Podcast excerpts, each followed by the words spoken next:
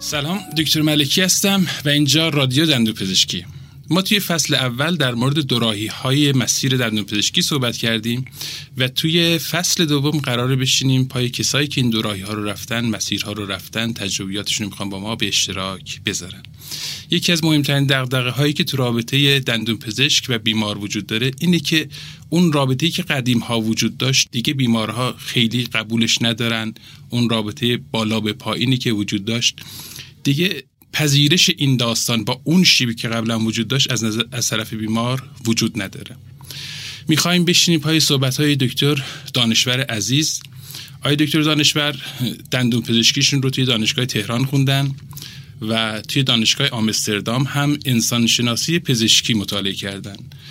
ما هر چی گشتیم که در مورد این موضوع با کدوم یکی از دوستان صحبت کنیم دیدیم که بیشترین صلاحیت رو تو این زمینه آقای دکتر دانشور دارن. آقای دکتر دانشور سلام. خیلی خوش آمدید به پادکست رادیو دندون پزشکی. ممنون که دعوت ما رو قبول کردید و در خدمتون هستیم. خدمت شما آقای دکتر سلام میگم خدمت شنوندگان محترمتون و تیم خوب رادیو دندان پزشکی. من یکی از شنونده های فصل اولتون بودم فصل دوم هنوز شروع نکردم. فکر کنم یه شماره بله. بیرون اومده باشه. ولی خیلی خوشحالم که یک برنامه حرفه‌ای در زمینه مدیریت داره شکل می‌گیره و امیدوارم این تبدیل بشه به کوریکولوم های دانشگاهی و دندون پزشکا و شاگردای دانشکده های دندون پزشکی بتونن با این مباحث خیلی جدیتر آشنا بشن توی خود دانشکده. و البته کمک بگیرن از نظرات شما در حوزه دندان پزشکی و مدیریت در این پادکست ها خب شما شروع کردید از رابطه بین دندون پزشک و بیمار گفتن. من اگه اجازه بدین به یه به اصطلاح گفته یا سینگی که در انسانشناسی خیلی تکرار میشه اشاره بکنم. میگن که علوم انسانی آزمایشگاه ندارن. تنها آزمایشگاه علوم انسانی تاریخه.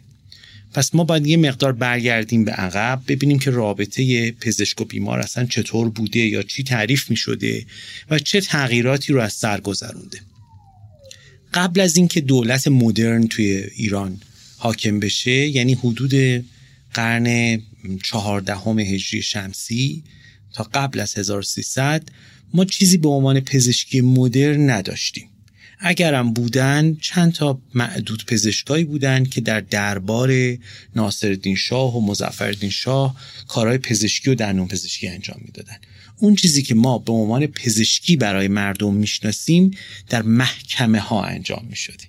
حکیم هم یه جوری قاضی بوده هم یه جوری تعادل بخش زندگی اون کامیونیتی یا اجتماعی بوده که توش زندگی می‌کرده. هم حل و فصل اختلافات زناشویی و مشکلاتی که بین زن و شوهرها یا بین فرزند و والدین بوده رو به عهده داشته و هم درمانگری می‌کرد.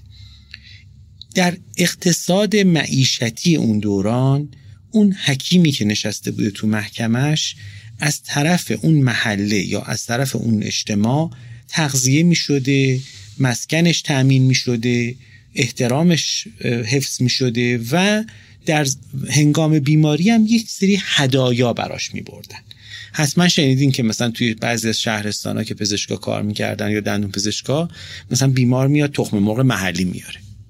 یا اینکه مثلا چه می‌دونم مثلا یه شیر داغی رو برمیداره میاره میگه تازه دوشیدم. خب این این رو که نگاه می‌کنیم می‌بینیم که یه اثراتی از اون قدیم انگار باقی مونده. یه رابطه هدیه دادن و هدیه گرفتن انگار وجود داره. این رابطه بعد از ایجاد دولت مدرن در ایران که بعد از اصطلاحا به قدرت رسیدن رضا شاه این اتفاق میفته دچار تغییر میشه.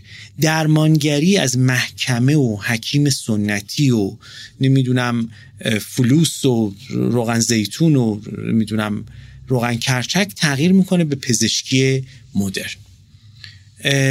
پزشکی مدرن در حقیقت یه پزشکی غربیه. یعنی یه پزشکیه که در دانشکده ها آموزش داده میشه. یه پزشکیه که از دارالفنون شروع میشه می‌رسه به دانشگاه تهران. سال تاسیس دانشگاه تهران هم که همه می‌دونیم 1313 از اون به بعد پزشکی کردن در ید قدرت پزشکان مدرن قرار می‌گیره و بعد از چند سال که دانشکده دندون پزشکی تأسیس میشه دندان پزشکان هم اضافه میشن علاوه بر دندون سازها و علاوه بر دلاک ها که دندون میکشیدن و گاهی اوقات کارهای پانسمان دندون و اینها رو انجام میدن. خب تعداد پزشکا تو بسیار کم بوده یعنی نسبت به جمعیت واقعا نسبت پایینی داشته. بیماری های عفونی و غیر عفونی هم که تا دلتون می‌خواد تو جامعه ما بوده. برای همین پزشکا یه جورایی تبدیل میشن به امامزاده های مدرن. یعنی همه میان سعی می‌کنن که یه جوری دسترسی پیدا کنن به پزشکایی که انژکسیون دارن به پزشکایی که داروهای جدید دارن به آنتیبیوتیک دسترسی دارن. می‌دونید که بسیاری از مرگ و میرای ناشی از مشکلات ریه در کودکان که همون آی رو می‌سازه به راحتی با آنتیبیوتیک قابل درمان بوده. وقتی می‌رفتن پیش پزشک مدرن بچه ای که میمرده به راحتی نجات پیدا می‌کرده. برای همین پزشکای مدرن تبدیل میشن به یک قولهایی در جامعه خودشون. یه دست توانگری داشتن که این دست توانگر رو مردم میبوسیدن. شما در مطب یه پزشک می‌رفتید صدها دهها چندین بیمار می‌دیدید که ساعتها منتظرن که فقط آقای دکتر بیاد. و آقای دکتر می اومد و شروع می‌کرد بیمارها رو دیدن و بیمارها هم حالا یا هدیه می بردن یا پول می‌دادن. حالا کم کم شد پول. این رابطه در حال حاضر ایران تغییر کرده. به خصوص در شهرهای بزرگ. ما در شهرهای بزرگ تعداد دندان پزشک تعداد پزشک متخصصمون زیاده. بیمارهای ما هم دیگه اون آدمهای بی سواده که مثلا باربر بودن و نمی‌دونم مثلا الاف بودن و کسی بود چرخی بودن و اینها نیستن. کارمندن کارگرن استاد دانشگاهن یا خودشون پزشکن یا دندان پزشکن. برای همین ما یک طبقه متوسط بزرگی رو در جامعه ایران داریم که اینا بیماران مطب های پزشکی و دندان پزشکی هستن. یعنی مراجعان سرپایی اصطلاحا. این مراجعان سرپایی فرهنگشون خواسته هاشون توقعاتشون و رابطهشون با تمام ارکانهای جامعه. از ارکانهای دینی از ارکانهای دولتی عوض شده. ما هم به عنوان پزشکان این رابطه برامون تغییر کرده. شما هنوزم یه مقداری از عناصر مذهبی رو در به صلاح مطب پزشکا می‌تونی ببینی. دقت کردید که هر وقت میرید توی مطب پزشک همه آروم صحبت می‌کنن. هیچ کس کار عجیب غریبی نمی‌کنه. نشستن خیلی معدبن خیلی اعتراض نمی‌کنن. پس هنوز انگار که ما یه مقدار از اون حلو یا اون شعاع به قول معروف تقدس و همراه خودمون داریم. خب این کمکه ولی انگار که با رفتاری که کردیم و با رابطه‌ای که با بیمارای مدرنمون با بیمارای طبقه متوسطمون گرفتیم این رابطه انگار تغییر پیدا کرده و یه رابطه تنش آلودی ایجاد شده. در 20 ساله اخیر در تمامی نظرسنجی ها در تمامی پیمایش ها میزان اعتماد به پزشکا کم شده. یعنی ما در یک مرتبه افولی قرار داریم. البته بهتون بگم در اعتماد به خیلی از نهادها و ارکانهایی که تا پیش از این خیلی مقدس بودن و محترم بودن هم کم شده. ولی خب ما پزشکا می‌تونستیم با یه سری راهکارها شاید این احترام خودمون رو بیشتر حفظ بکنیم و اعتماد مردم رو به خودمون داشته باشیم. مثل آتش نشانها. شاید باورتون نشه بین تمام مشاغلی که وجود داره مردم ایران به آتش نشانا بیشترین اعتماد دارن. خب اونا چه رفتاری کردن؟ حتما یه رفتار خاصی کردن دیگه. اونا هم مثل ما موقعی که شما مشکل داری میان سراغ مردم. یه رفتاری دارن یا یک رابطه ای دارن که این رابطه انگار مورد پسند مردمه. خب ما دندون پزشکان چی کار باید بکنیم که این رابطه رو نگه داریم؟ من برای اینکه به این سوال جواب بدم که از این سوال یک میلیون دلاری آقای دکتر که جواب بدم. باید یه مقدار به انسان شناسی برگردم. ببینید ما وقتی که در یه جامعه خیلی کهن زندگی می کردیم رابطه ما با دیگران خیلی پولی نبود. یعنی مثلا من یه دونه هدیه می بردم برای پدرم و پدرم به من غذا می‌داد. یا مثلا وقتی می‌خواستم برم ازدواج بکنم یه دونه گاو هدیه می‌دادم به پدر همسرم و پدر همسرم هم دخترش رو به من هدیه می‌داد. این رابطه مارسل موس بهش میگه که رابطه رسپروسیتی یا رسپروسیکال به مفهوم لطف متقابله. هنوزم ما عناصری از این لطف متقابل رو در جامعه امروزمون می‌بینیم. مثال می‌زنم. شما میرین دیدن مادر بزرگتون یه گل می‌برین. مادر بزرگتون براتون فسنجون درست می‌کنه یا قرمه سبزی درست می‌کنه. حالا نمی‌دونم کدومش شما بیشتر دوست این رابطه اینجوری نیست که یعنی قیمت اون گله و قیمت اون فسنجونه اصلا قابل بحث نیست. اینا به قول فرنگی ها پرایسلسن یعنی انقدر ارزشمندن که شما پولی رو یا ارزش مادی رو نمی‌تونی روشون سوار بکنی. این رابطه reciprocal در سیر بزرگ شدن و پیچیده شدن جوامع تغییر می‌کنه. تبدیل میشه به یه رابطه معامله گون یا dealing وقتی شما میرید رستوران شاید یه فسنجون یا قرمه سبزی خیلی خوشمزه جلوتون بذارن. ولی شما نمی‌تونی با گل دادن به صاحب رستوران از در رستوران خارج بشید باید پول اون رو بدید. پس پول تبدیل به یک معیاری میشه که فسنجون پول پارکینگی که شما دارین پول ماشینی که دارین خدمات دندان پزشکی خدمات پزشکی خدمات آموزشی همه اینها یه جوری معادلش میشه. یعنی شما فسنجون مثلا 300 هزار تومنه خدمات دندون پزشکی یه میلیون تومنه خدمات مثلا مطب سرپایی پزشکانم 300 هزار تومنه 200 هزار تومنه. پس پول تبدیل میشه به معیار یک جامعه مدرن و یک جامعه سرمایهداری که تمام چیزها با اون سنجیده میشه. توی این رابطه که وجود داره گاهی اوقات ما یه عناصری از اون رسپروسیتی رو می‌بینیم. دقت کردین توی بازاریا بعضی اوقات میان میگن که یه معامله شیرین کردیم. معامله شیرین لزوما به معنی نیست که من تو معامله خیلی سود کردم.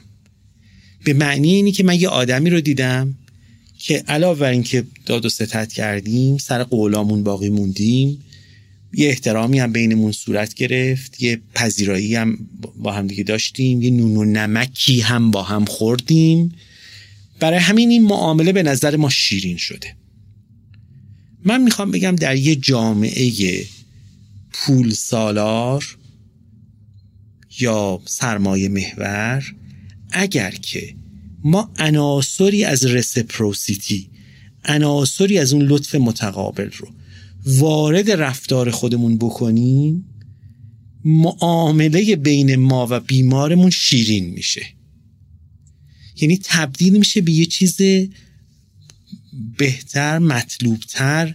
برای هر دو طرفمون جذاب و خوشایند میشه پلزنت میشه به قول فرنگی ها خب ما اگر که یاد بگیریم که چطور می‌تونیم این رسپروسیتی رو وارد معاملمون بکنیم در حقیقت توی کار مطبداریمون بسیار موفقیم. و تبدیل میشیم به آدمایی که به قول ما دندون پزشکا میگن بیمار مداره یا کسی که هوای بیماراش رو داره. هوای بیمارا رو داشتن یه سری کارهای خیلی مفصلی می‌خواد که خب حالا می‌تونیم در موردش صحبت بکنیم. خیلی ممنون دکتر از مقدمه خیلی خیلی خوبی که برای بحث چیدین.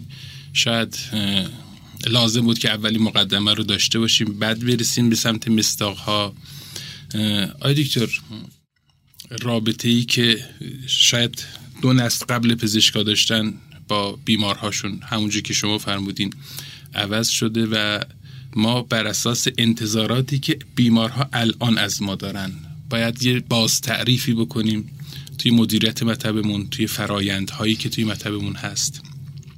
مبحث کلی رو مطرح کردن یه دیدگاه میده. ولی این دیدگاه قرار هست اجرا بشه. یعنی ما چرایی رو راجبش صحبت کردیم. باید راجب چیستی و چگونگی هم بشینیم صحبت بکنیم. دکتر انتظارات بیمار عوض شده. شاید قبلها فقط یه درمان با کیفیت به بیمار داده می‌شد راضی می‌شد. الان خیلی هنوز هم هستن دندون پزشکایی که میگن من کارم خوبه چرا بیمار ندارم؟ تک فاکتوری به داستان نگاه می‌کنن. بیمار چهار تا P رو از ما می‌خواد. product می‌خواد یعنی یه, یه خدمت با کیفیت می‌خواد. presentation خوب می‌خواد. process خوب می‌خواد. و یه people skill یا مهارت انسانی خوب می‌خواد. و این هر چهارتای اینها رو می‌خواد. یه مثال ساده اگه بخوام بزنم. فرض کنید ما بیماری میاد پیش ما. ما یه endo ی خیلی خوب بهش تحویل میدیم به عنوان یه product با کیفیت. خیلی احترام بهش می‌ذاریم. presentation خوب براش داریم. ولی توی process ش میلنگه سیستم ما. یعنی معطلش کردیم. وقتش خیلی دور دادیم. وقتی اومد توی کلینیک ما دو ساعت سه ساعت معطل شد. درسته از ما خدمت با کیفیت گرفته همراه با احترام گرفته. ولی نهایتا ما احترام به زمانش نذاشتیم. من اگه بخواین به عنوان یک سوال برای مخاطبانتون یا برای یک یه بحثی رو که اونها هم بهش فکر بکنن فکر می‌کنم ما باید از خواننده ها یا شنونده های شما در حقیقت خواننده که ندارید از شنونده هاتون بپرسیم که عناصر رسپروسیکال که حالا می‌دونن تعریف رسپروسیتی چیه تعریف لطف متقابل چیه عناصر رسپروسیکال رو بین خودشون و بیمارا یه مقدار بر بشمارن. یعنی پیدا بکنن و به ما بگن. بگن که چه چیزهایی غیر از معامله غیر از اون رابطه خشک بین پزشک و بیمار یا دندان پزشک و بیمار می‌تونه شیرین کنه پلزنت کنه خوشایند بکنه. اینو بیان بشناسن برای ما برای ما بازخورد بدن. در واقع می‌خوایم بگیم که چه چیزی باعث میشه که بیمار تجربه خوشایندی از ما داشته باشه؟ احسنت احسنت چه عناصری از رسپروسیتی رو ما می‌تونیم وارد رابطه پزشک و بیمار بکنیم؟ و خب این خیلی می‌تونه طبعات و آتکامای خوبی داشته باشه. یعنی نتایج خیلی خوبی می‌تونه به ما بده. وقتی ما یه عناصری مثال می‌زنم مثل احترام. شما وقتی که به بیمار احترام می‌گذارید در حقیقت بین رابطه خودتون و بیمار یک عنصر رسپروسیکال رو وارد کردید. این احترامه یک حاله دفاعی و حاله محبتی دور شما ایجاد می‌کنه. همه ما انسان ها اینی که عرض می‌کنم خیلی ادعای بزرگیه ولی در یک تحقیق لانگتیتیود از فارغ تحصیلان دانشگاه هاروارد که انجام شده. به مدت هفتاد سال فارغ تحصیلان دانشگاه هاروارد رو دنبال کردن و ازشون مداوم پرسیدن که موفقیت یا خوبی زندگی چیه. با یک اکثریت قریب به اتفاقی گفتن عشق دوست داشتن و دوست داشته شدن. چیزی که ما می‌خوایم شاید لزوما پول نباشه توی مذهب شاید ما هم اون نگاه تحسین آمیز بیمار رو به کارمون بخوایم یا به خودمون بخوایم. پس به عنوان شاید یه پیشنهاد در پیدا کردن اون عناصر رسپروسیکال من احترام رو پیشنهاد ریسپکت خیلی ممنون دکتر خیلی ممنون. ما در مورد رابطه پزشک و بیمار با هم صحبت کردیم و اگه صلاح می‌دونید یک گریزی هم بزنیم در مورد انتظاراتی که امروزه بیمار از ما دارن قبل از اینکه ضبط شروع بشه اگه یادتون باشه من داشتم در مورد تجربهم از سفر برگشتم براتون می‌گفتم بله. فرودگاه آمستردام به خاطر تموم شدن محدودیت های دوران کرونا بسیار بسیار شلوغ بود و ما مجبور شدیم یه چیزی حدود دو ساعت و نیم توی صف بیستیم. اما این دو ساعت و نیم توی صف ایستادن اصلا برای ما سخت تموم نشد. چرا؟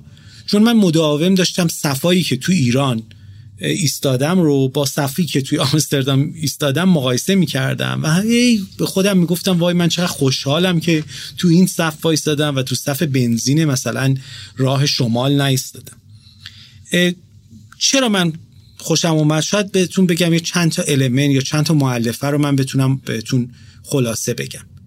یکی این که وقتی ما توی صف ایستاده بودیم هیچ کس وارد صف نمی‌شد. هیچ کس به خاطر اینکه کارت طلایی یا پریمیوم یا بلیت مثلا فرست کلاس یا مثلا رئیس جمهور نمی‌دونم نخست هیچ کس وارد صف نمی‌شد. این وارد نشدن اینکه کسی جلوی شما نزنه کسی به خاطر اینکه پول بیشتری داده جلو نیفته خب خیلی جذاب بود.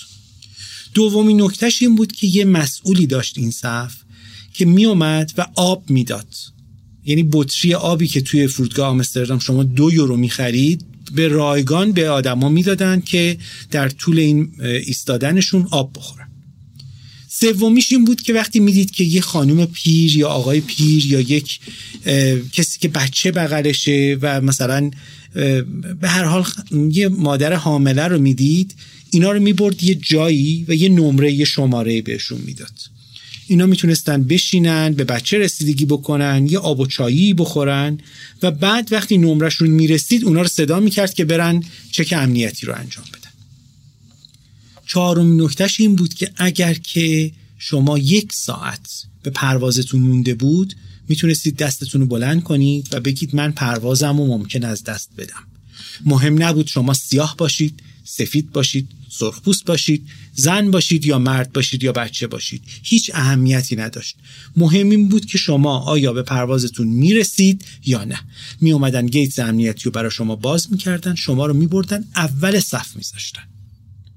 و شما می‌دونستید که به پروازتون می‌رسید و اون روز یه روز بسیار بد براتون نخواهد بود. برای همین شاید اگه بخوام خلاصه بکنم بگم که اون اتفاقی که برای من افتاد زیل یک ترم یا یک اصطلاح میگنجه به نام over receiving. یعنی رسیدگی که به من شد بیش از اون چیزی بود که من انتظار داشتم.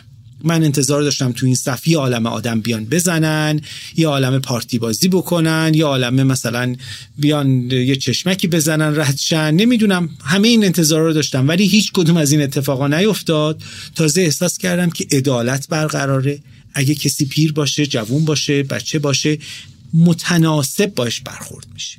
برای همین فکر کردم که شاید بتونیم این نوشن رو یا این مفهوم رو یه مقدار به رابطه خودمون و بیمارامونم برسونیم. یعنی آیا ما می‌تونیم کاری بکنیم که بیمار ما احساس بکنه که از اون چیزی که قرار بوده تو ذهنش از ما بهش برسه بیشتر بهش رسیده. و این یه اتفاق خیلی بزرگیه به نظر من. مهمترین چیزی که من اگه بخوام به صورت خلاصه بگم که مهمترین مؤلفه ای که بیمار احساس over receiving یا خوش آمدگویی بیش از انتظار رو خواهد داشت مدیریت زمان.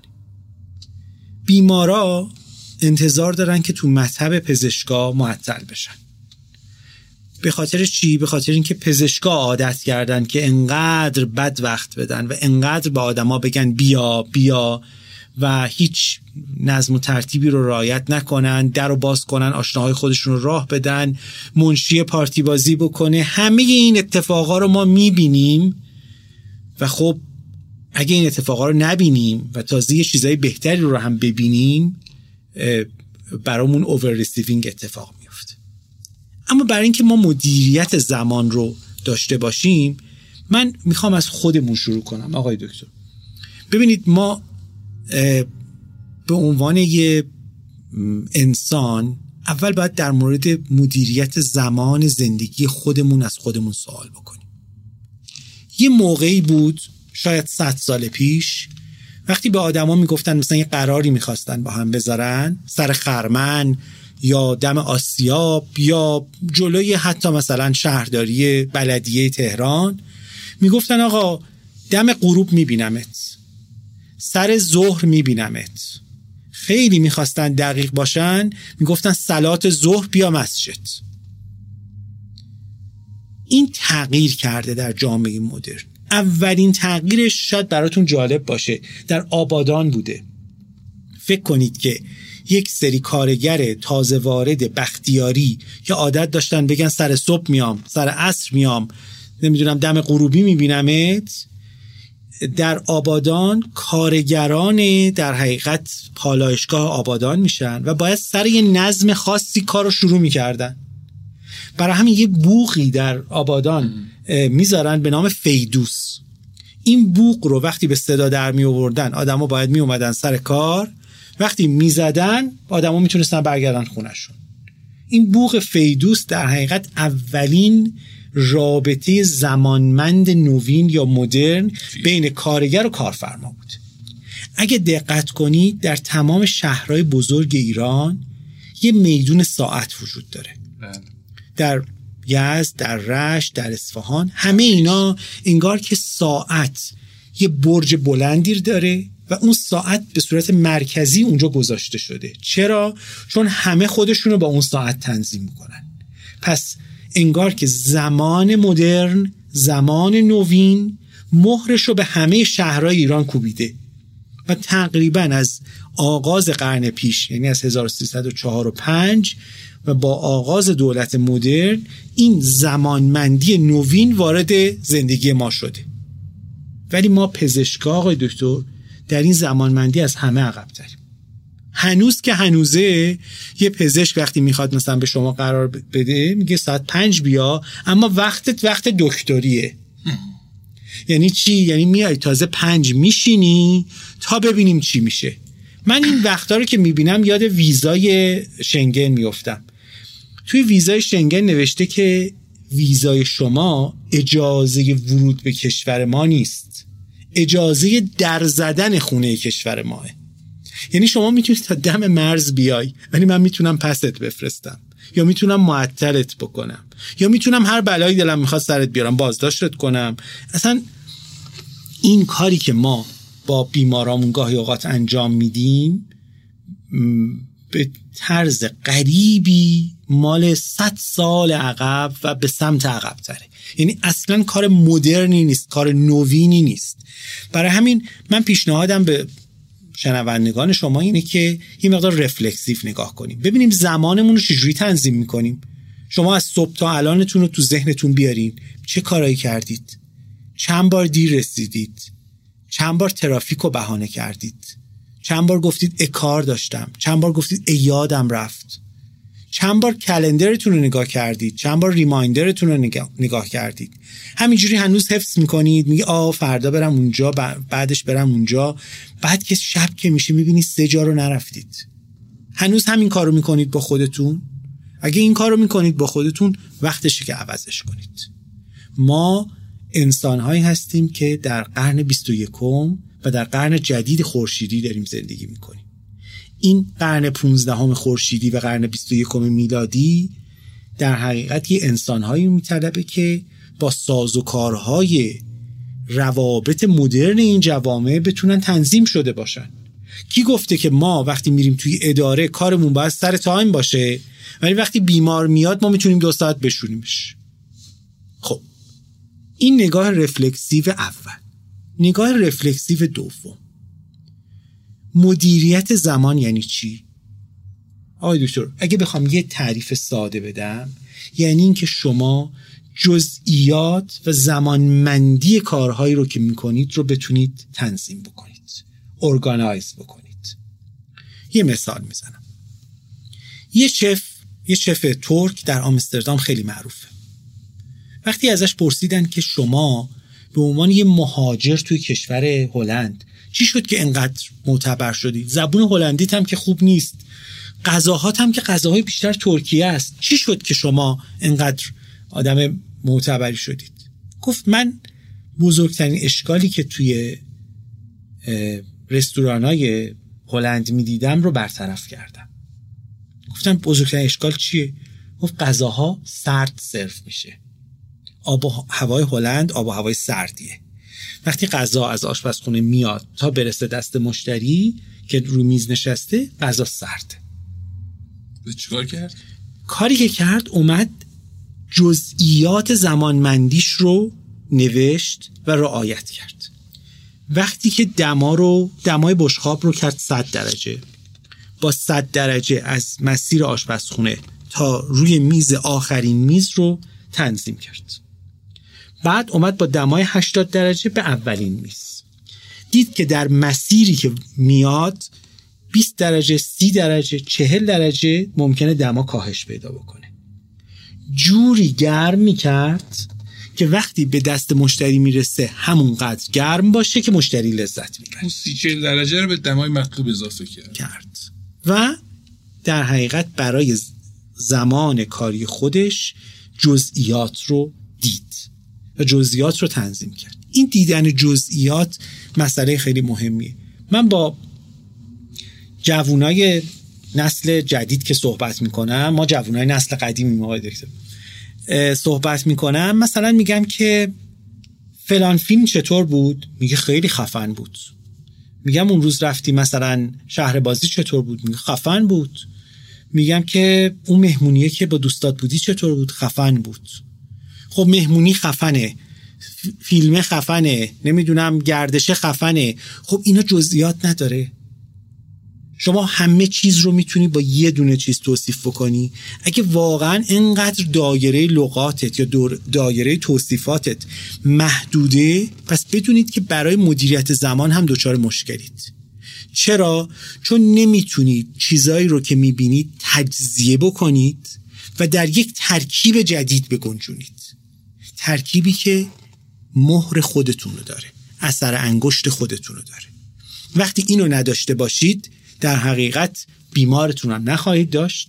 با یه روابط سنتی کار می‌خواهید کرد که در جامعه امروز رو به مرگه یعنی دکتری که بگه پاشو بیا ساعت پنج و شما دوازده شب برید توی مطبش یا باید یه دکتری باشه که تا نداشته باشه که دیگه این دکترها واقعا نیستن یا خیلی کمن یا اینکه منتظر باشه چند سال دیگه بازنشسته بشه. چون هر کسی میره بیرون شکایت خواهد کرد. ما به عنوان کسانی که کار سرجری انجام میدیم کار در حقیقت مداخله ای انجام میدیم فقط تشخیصی انجام نمیدیم باید خیلی دقیق تر از یه پزشکی باشیم که فقط کار تشخیصی انجام میده. چرا؟ چون زمانمندی کار ما اهمیت بیشتری داره. ما وقتی وارد کار میشیم ممکنه در یک جایی زمانمون گیر بکنه. اصطلاح خنسی رو شنیدید؟ کارمون بخوره به خنسی. دقیقا به همین سادگی. مثلا یه روکش نشینه. یه پرکردگی بلند باشه یهو بشکنه. مریض دهنش رو ببنده سیل ما رو به هم بریزه. رابردممون دقیقا. هر بار ما خواهیم داشت. و اینکه ما چجوری این تجربیات رو تجزیه بکنیم. دوباره کنار هم بذاریم. با اخلاق و خلقیات و روحیات خودمون تنظیمش بکنیم. و اون رو به عنوان یک محصول تحویل بیمارامون بدیم بسیار مسئله مهم. پس اگه بخوام به صورت خلاصه بگم مدیریت زمان اول مدیریت ذهن و بعد مدیریت business یا profession شماست. پس اول باید ذهنتون رو زمانمند مدرن و نوین کنید.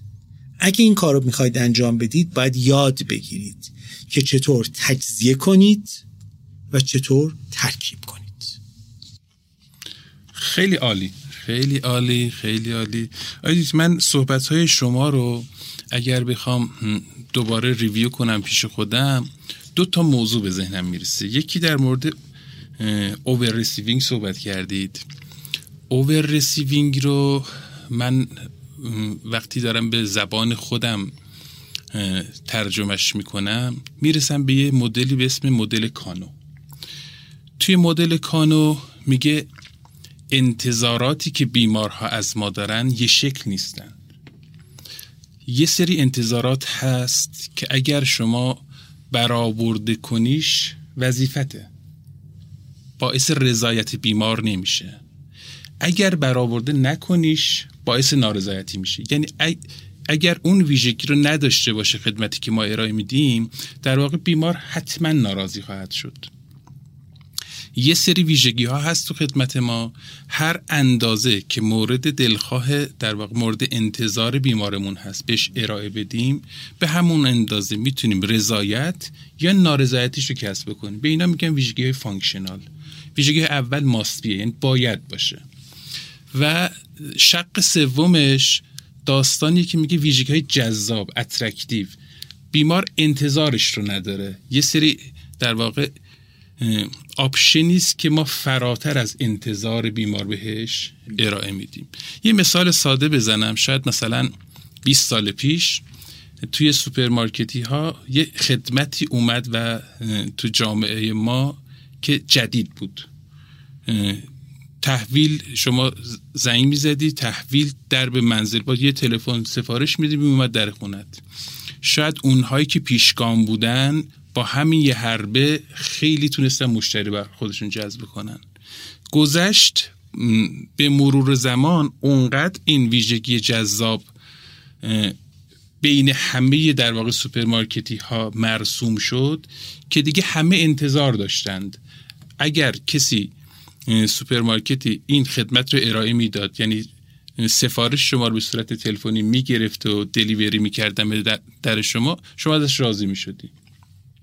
یه بازه زمانی جدیدتر اومد و حالا دیگه چه اتفاقی افتاده؟ سوپرمارکتی که تحویل درب منزل با سفارش تلفنی نداشته باشه دیگه اصلا مقبول نیست. یعنی ما یه سری ویژگی must be داریم که باید باشد رضایت ایجاد نمی کند اگر نباشه وابل است.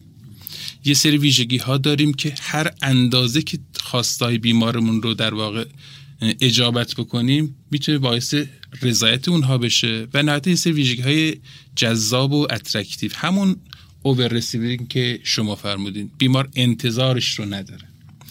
مبحث دومی که فرمودید در مورد مدیریت زمان بود و فرمودید که اول مدیریت ذهن و بعد می‌رسیم به مدیریت زمان.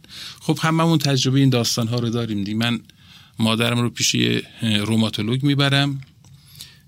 تایمی که میده علنا داره منشی به ما میگه که شما سه و بیا پرونده تو در بیاریم. من هر چی فکر کردم هر چی با منشی صحبت کردم هر چی با پزشک صحبت کردم این این موضوع مشکلش چیه؟ من تنها چیزی که به ذهنم رسید من ساعت سه و نیم مثلا برای من وقت گذاشتن تنها کاری که می‌کنم پرونده که دیگه پرونده در اومدن نده همه دیجیتالن دیگه. تو سیستمن. فقط من باید برم اون زمان 100 تومن کارتو بکشم. خب آقا من سه ساعت بعدم بیام او 100 تومن کارتو می‌کشم. مشکل نداره. و خیلی جالبه. هیچ اراده برای درست شدنش وجود نداشت. حتی من با پزشکشم صحبت کردم. داستان اینجوریه. من سه ساعت چهار ساعت پنج ساعت بعضی وقتا منتظر میشم اینجا. نهایت عکس عملش یه شونه بالا انداختم بود و علنا با زبان بی زبانی که نمی‌خوای می‌تونی نیای. و خب مایی که داریم این رو می‌بینیم خودمون باید یه تلنگری باشه بهمون که حداقل تو کسب و کار خودمون حداقل توی مطب خودمون بتونیم این رو یه مقدار مدیریتش بکنیم. احترامی که بیمار از ما می‌خواد رو بهش بدیم. و اگر موضوع دیگه ای هست که برای در واقع این اپیزود ما آماده کردید من خوشحال میشم که پای صحبت شما بشینیم و استفاده کنیم. خواهش می‌کنم. من فقط یه چیزی در مورد مدیریت زمان اضافه بکنم. ببینید ما در یک کشوری زندگی می‌کنیم که معلفه های فرهنگی رو در تار و پود بسیاری چیزها می‌تونیم رسد بکنیم. مثلا وقتی میریم مهمونی اگر که سفره رو مثلا با چهار تا سه تا غذا نبینیم احساس می‌کنیم به ما بی احترامی شده.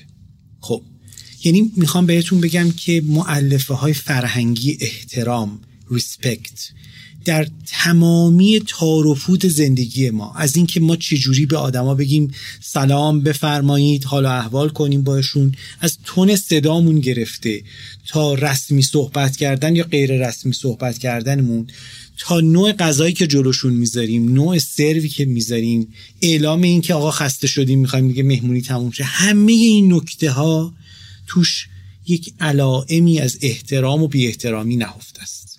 خب. پس وقتی ما رابطه با بیمارمون می‌گیریم که زمانی که اون لازم داره یا زمانمندی که اون لازم داره رو رعایت نمی کنیم در حقیقت داریم بهش یادآوری می‌کنیم که ما رابطه قدرت با تو داریم. یعنی ما یه رابطه شیبدار و آنبلانس داریم. یعنی من می‌تونم هر وقت دلم خواست شما رو معطل بکنم پشت در بذارم و بعد هر وقت دلم خواست ببینم شما هم قرزدی بفرما بریم. یه اصطلاحی هست حالا شما هم که مثلا تو ادارات و اینها رفتید دیگه. دیدین که یکی میره مثلا با رئیس کار داره. میگه من رفتم با رئیس کار داشتم. چهار ساعت منو تو اتاق انتظارش نگه داشت. پس انگار که میزان زمانی که آدما می‌تونن شما رو معطل بکنن به قدرت شما وابسته. ما تو دوره زندگی می‌کنیم که رابطه پزشک و بیمار مداوم داره از این رابطه بالا دست پایین دست فرا دست فرو دست فاصله, فاصله می‌گیره. ما دیگه با آدمای برابری سر و کار داریم. ما یه پروفشنیم. همون قضیه که یک کتاب فروش به ما کتاب میفروشه و ما انتظار داریم که کتاب خوبی به ما معرفی بکنه. بشناسه کتاباش رو نمی‌دونم بدونه که این کتاب از کجا آمده چاپش چطوره. یه بیمارم از ما انتظار داره که خیلی چیزها رو براش رعایت بکنیم. یعنی این رابطه unbalanced relationship این رابطه شیبدار کم کم داره رابطه مساوی میشه. خب این رابطه رو بیایم به استقبالش بریم. به جای اینکه خودمون رو پشت چند تا دفتر و چند تا نمی‌دونم منشی و چند تا حال و سرسرا قایم بکنیم بیایم برابری رو بپذیریم. پس این یه پیشنهادیه که من می‌خواستم به شنوندگان شما بدم. این آقای دکتر اتفاقی که داره میفته جلوش نمیشه مقاومت کرد. دقیقا. مقاومت باعث میشه که احترام خودمون از بین بره. دقیقا. چرا چرا ما رو دوست نداشته باشن؟ وقتی که ما یه آدمی رو over receive می‌کنیم وقتی میاد می‌بینی که ما سر time حالا با یه مقدار بالا پایینی که تو ایران قابل پذیرشه ده دقیقه پنج دقیقه یه رو می‌بینیم. زمانش رو رعایت می‌کنیم. با خلق خوش حرفاشو گوش می‌کنیم. نمی‌دونم اگر حرفی می‌زنه اگر مثلا یه بحثی داره اون فرایند رو براش توضیح میدیم. پرزنتیشن خوبی داریم به قول شما. همه این کارا رو انجام میدیم. خب اون بیمار ما رو دوست خواهد داشت. مگه بالاتر از این که دوست داشته بشیم چیه؟ واقعا. بعد از یه مدتی دیگه پول برای ما کار نخواهد کرد. مطمئن باشید دوستان. پول تا یه حدیش خوبه. بعدش دیگه شما دنبال چیزای خیلی بهتری هستید. مهمترین چیزی که هست احترام و دوست داشته شدن. خب. اگه اجازه بدین من یه نکته دیگر هم می‌خواستم با دوستانی که برنامه شما رو میشنون مطرح بکنم. خواهش می‌کنم. ببینید ما از چه جامعه ای میایم ما از یه جامعه ای میایم که حرفای شفاهی بین آدم ها گاهی اوقات از قول مکتوب مهمتر بود. دلیل اول 99 درصد جامعه ایران پیش از 1300 بی سواد بودن. خب جامعه ای که آدمای بی سواد باشن که نمی‌تونن چیزی رو بنویسن و با هم دیگه امضا کنن. پس باید کاری می‌کردن که اون تعهدات شفاهیشون رو پاش وای میستادن. یکی از کارهای این تعهدات شفاهی این بود که مثلا آدما قسم میخوردن. و نمی‌دونم یه کارایی رو انجام یه مناسکی رو انجام می‌دادن. و گاهی اوقات آقای دکتر توی تاریخ ثبت شده انقدر اثر این قسم و اون مناسک زیاد بود که اگه قسم دروغ میخوردن شب حالشون بد می‌شد. اصطلاحا شنیدید میگه حضرت عباس به کمرت زده؟ یعنی قسم حضرت عباس رو خوردی دروغ گفتی و حضرت عباس به کمرت زده. واقعا کمر درد می‌گرفتن واقعا تو خونشون میموندن. اینقدر این اثر تو ذهنشون زیاد بود. اما ما با یه جامعه ای در 1401 رو در رو هستیم که این جامعه بالای 85 درصد باسواد داره. مضاف بر اینکه روابط سنتی روابط محدودی که یه آدمی که توی مثلا میگم شهر آبا اجدادی من که دماونده یه شهر کوچیکی قصبه کوچیک بوده همه آدما همو میشناختن بالا پایین همو میشناختن پول تو جیب همو داشتن نمی‌دونم تعداد بچه ها و زنهای همدیگر رو می‌دونستن چند تاست. تو اون جامعه یه روابط سنتی حاکمه. ما وارد یه جامعه شدیم که باسوادتر و روابط مدرنه. من و آقای دکتر ملکی هیچ شناخت پیشینی نسبت به همدیگه نداریم. شما پسرعموی دخترعمه خواهر شوهر فلانی من نیستی. شما یه کسی هستی که من توی سازمان یا نهاد شما رو دیدم و ما با هم آشنا شدیم. خب من که بکگراند شما رو نمی‌دونم. شما هم که منو نمی‌شناسید. ما یه منشی رو به همدیگه نشون میدیم. اما این منش رو که به هم نشون میدیم وقتی می‌خوایم مثلا یه معامله سنگین با هم دیگه انجام بدیم مکتوبش می‌کنیم یا شفاهیش می‌کنیم؟ الان دیگه مکتوب. اگر معامله سبک باشه بستگی داره من چقدر شما رو بشناسم. اگه سال هاست دوست گرماب و گلستان همیم و حسابی دیگه همدیگه رو به قول معروف می‌شناسیم. خب من به تعهد شفای شما برای چیزای کوچیک حساب آمارهایی که در نظرسنجی ها و پیمایش های ملی در ایران انجام شده هم همین رو تایید می‌کنه. دیده شده که افراد بیشترین اعتماد رو به اعضای خانواده دارن. یعنی ممکنه که روابط کارهای مالی بسیار سنگینی رو انجام بدن با همون قول شفاهی. چرا؟ به خاطر اینکه سالهاست با اون آدم زندگی می‌کنن در یه روابط سنتی در هم تنیده با همدیگه زیست می‌کنن. این بهشون اجازه میده که به همدیگه اعتماد کنن یا اعتماد نکنن. پس خانواده تنها نهادیه که هنوز قولهای شفایی توش معتبر و رواه اما جامعه ما یه جامعه که هم میزان اعتماد بین آدم ها توش رو به کاهشه که این یه آفت یه آسیبه ما باید بشناسیمش. تمامی شاخص هایی که نشون میده آدم ها به همدیگه اعتماد دارن در ایران امروز کم شده. از طلاق و چک برگشتی و قائله های دادگاه هایی که به نتیجه نرسیده گرفته تا شراکت و نمی‌دونم میزان اعتمادی که شما به همکلاسی و همراه و مشاغل حرفه‌ای دارید. همه اینا رو به افوله خب این نشون میده که ما پزشکان هم از این قاعده مستثنا نیستیم. درسته که ما قسم خوردیم اما بسیاری از قسم شکنی ها هم مردم دیدن.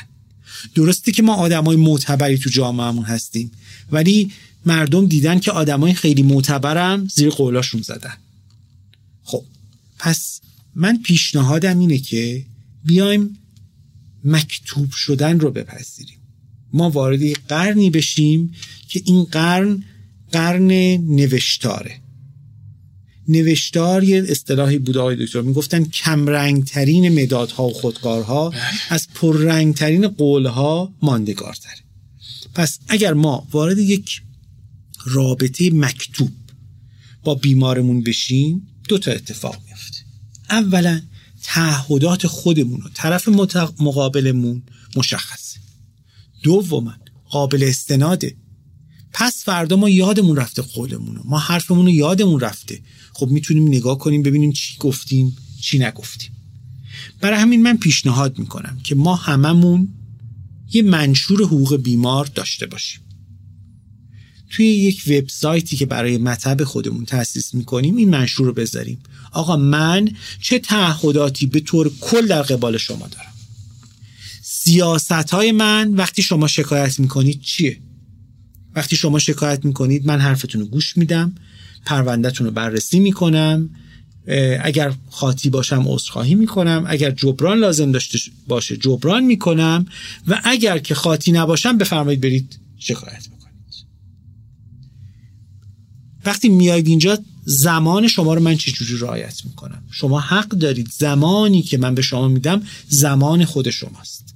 وقتی اینا رو می‌نویسیم تعهداتمون رو به طرف مقابل مشخص می‌کنیم. پس پیشنهاد من به صورت خلاصه اینه که اگر کارهای طولانی مدت داریم با بیمار مثل مثلا پروتز ارتودنسی و کارهای سنگین یه قرارداد بنویسیم.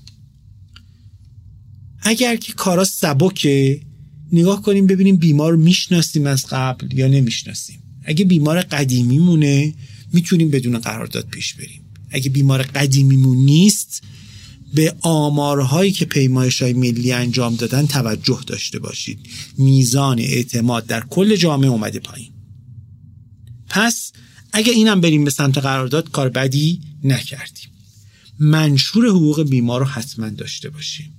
از تبلیغات بزرگ نمایانه و شعاف خودداری بکنیم. چون داریم یک تعهدی رو میدیم به آدما که در حد ما نیست در توان ما نیست. ما نمی‌تونیم اونا رو تبدیل بکنیم به مثلا یه بازیگر فوق العاده زیبا. ما نمی‌تونیم اونا رو تبدیل کنیم به زیباترین لبخند جهان.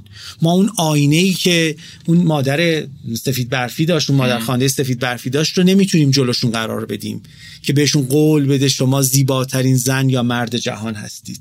ما از این کارهای شعبد بازانه نمی‌تونیم انجام بدیم. برای همین تعهداتی که میدیم یک مکتوب دو در حد و توان خودمون سه fair یا منصفانه باشه. به قول جان رالز فیلسوف اخلاق عدالت به مثابه انصافه. و من پیشنهاد می‌کنم که این مشی ما پزشکان باشه. عدالت رو به مثابه انصاف پایداری کنیم ازش پاسداری کنیم. خیلی عالی خیلی عالی آقای دکتر. آقای دکتر من اگر بخوام جنبندی کنم بحثی که شما تو قسمت دوم شروع کردین بحث تعهدات بود.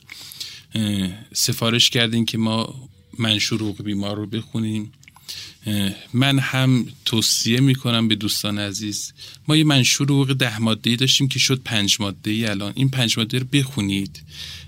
یه سری حقوقی دارن بیمارها که جز بدیهیاته. ولی شاید روز اول که ما این در واقع منشور رو نخوندیم خیلی باش آشنا نشدیم خیلی باش اخت نشدیم قبول کردن حرف بیمار حالا ممکنه ادبیاتش ادبیات مناسبی نباشه ولی حقش رو می‌خواد. من می‌خوام پزشکم رو عوض بکنم. حقشه. من شکایت دارم از این فرایندهای شما. حقشه. من انتظار رازداری از شما دارم. این حقشه. من انتظار دارم که اطلاعات رو کامل و کافی در اختیار من قرار بدید. این حقشه. من انتظار دارم که خدمات مطلوب دریافت بکنم. حالا بیماری بیاد به ما میگه که این اندوت خوبه یا نه؟ واقعیت این که بعضی وقتا به ما بر می‌خوره. در حالی که چیز خاصی از ما مطالبه نکرده. خواهشم از دوستان اینه که نه تنها این تیتر پنج تا در واقع حقوق منشور حقوق بیمار رو بخونید اینا جزئیات دارن. هر کدوم از این پنج ماده سه چهار تا جزئیات داره که به تفصیل داره توضیح میده. لطفا بخونید اینو. باش آشنا بشید. جایگاه ما رو در واقع تعریف می‌کنه و بسیار کمک کننده خواهد بود و نهایتا اینکه تعهداتمون مکتوب بکنیم.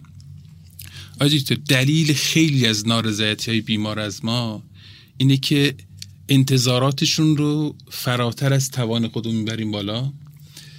با یک نگرشی میاد با یک آرزوی میاد با یک امیدی میاد پیش ما که یه محصولی با کیفیت آنچنانی دریافت کنه یه خدمتی با ویژگی های آنچنانی. لبخند هالیوودی بگیره. واقعا زیبایی منحصر به فرد داشته باشه. اشتباه از ماست. اونقدر توی تبلیغاتمون تکیه میکن روی این داستان ها برای اینکه بیمار رو جذب کنیم و نهایتا نارضایتی چیه؟ نارضایتی یه آمبالانسی است بین خدماتی که بیمار انتظار دارد و ما ارائه می‌دهیم. وقتی این در واقع بالانسه به هم می‌خوره بیمار درکش از چیزی که انتظار داشت با چیزی که در دریافت کرده به هم می‌خوره دیگه بیمار شده ناراضی. و جمع کردن این بیمار ناراضی واقعا داستانه. واقعا خیلی سخته خیلی انرژی از ما می‌گیره. شاید بهترین راه حلش این که همچین انتظاری ایجاد نکنیم. سوی تفاهم نشه. من نمیگم که برای بیمار خدمات خوب ندیم. قول واهی بهشون ندیم. قولی که نمی‌تونیم بهش عمل کنیم بهشون ندیم. واقعا استفاده کردم. امیدوارم شنوندگانمون هم دوست داشته باشه این مبحث رو. شاید ما البته با توجه به میهمانی که داریم و انسان شناس هستن ما خیلی رو مصادیق و فرمول بندی که این یک این کارو بکنید دو این کارو بکنید سه این کارو بکنید حداقل از این اپیزودها بر نمیاد نه رسالت ما این هست و نه در واقع مهمانمون جایگاهش این هست که بیاد و توی ریز و دیتیل و اینها بره. و امیدوارم که با همین مأموریتی که رادیو دندو پزشکی داره با این میهمان هایی که دعوت می‌کنیم و قرار هست راجع به واقعیات صحبت بکنیم. قرار هست راجع به کلیات رابطه بیمار و پزشک صحبت بکنیم. قرار هست اصول رو بگیم و امیدوارم که مقبول شنوندگانمون بیفته ما رو همراهی بکنند بشنوند به دوستان هم معرفی بکنن که این سلسله مباحث ادامه دار بشه. هر کاری بکنی بشر دوستدار دیده شدن دوستدار شنیده شدن ما هم از این داستان مستثنا نیستیم. آقای دکتر خیلی لطف کردید متشکرم, متشکرم. قربان شما زنده باشید.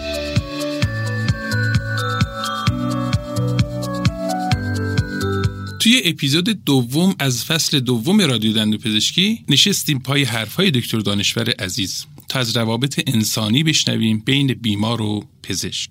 سخنرانها توی اکثر این مباحث برای رفتار انسان دو بعد در نظر می‌گیرن عملکرد و نتیجه. و میگن اگه نتیجه رو می‌خوای عوض کنی باید عملکردت رو تغییر بدی.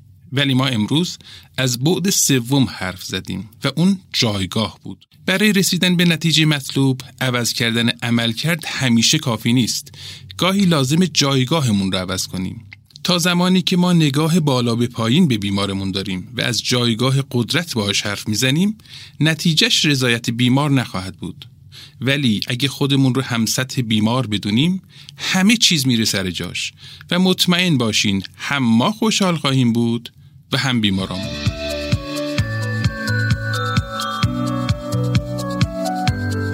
برای شنیدن رادیو دندان پزشکی به کانال تلگرام ما سر بزنین.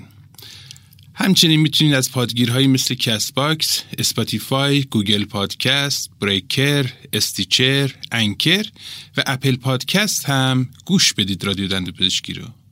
اگه مطالب ارائه شده براتون مفیده به ما گوش بدین. و ما رو به سایر دوستان و همکاران هم معرفی کنین و کمک کنین که پادکست بیشتر شنیده بشه. به صفحه اینستاگرام ما هم به آدرس رادیو دندو پزشکی سر بزنین و با هشتک فارسی رادیو دندو پزشکی ما رو دنبال کنین تا هم محتواهای تکمیلی رو اونجا ببینید و هم با نظرات سایر دوستان آشنا بشید.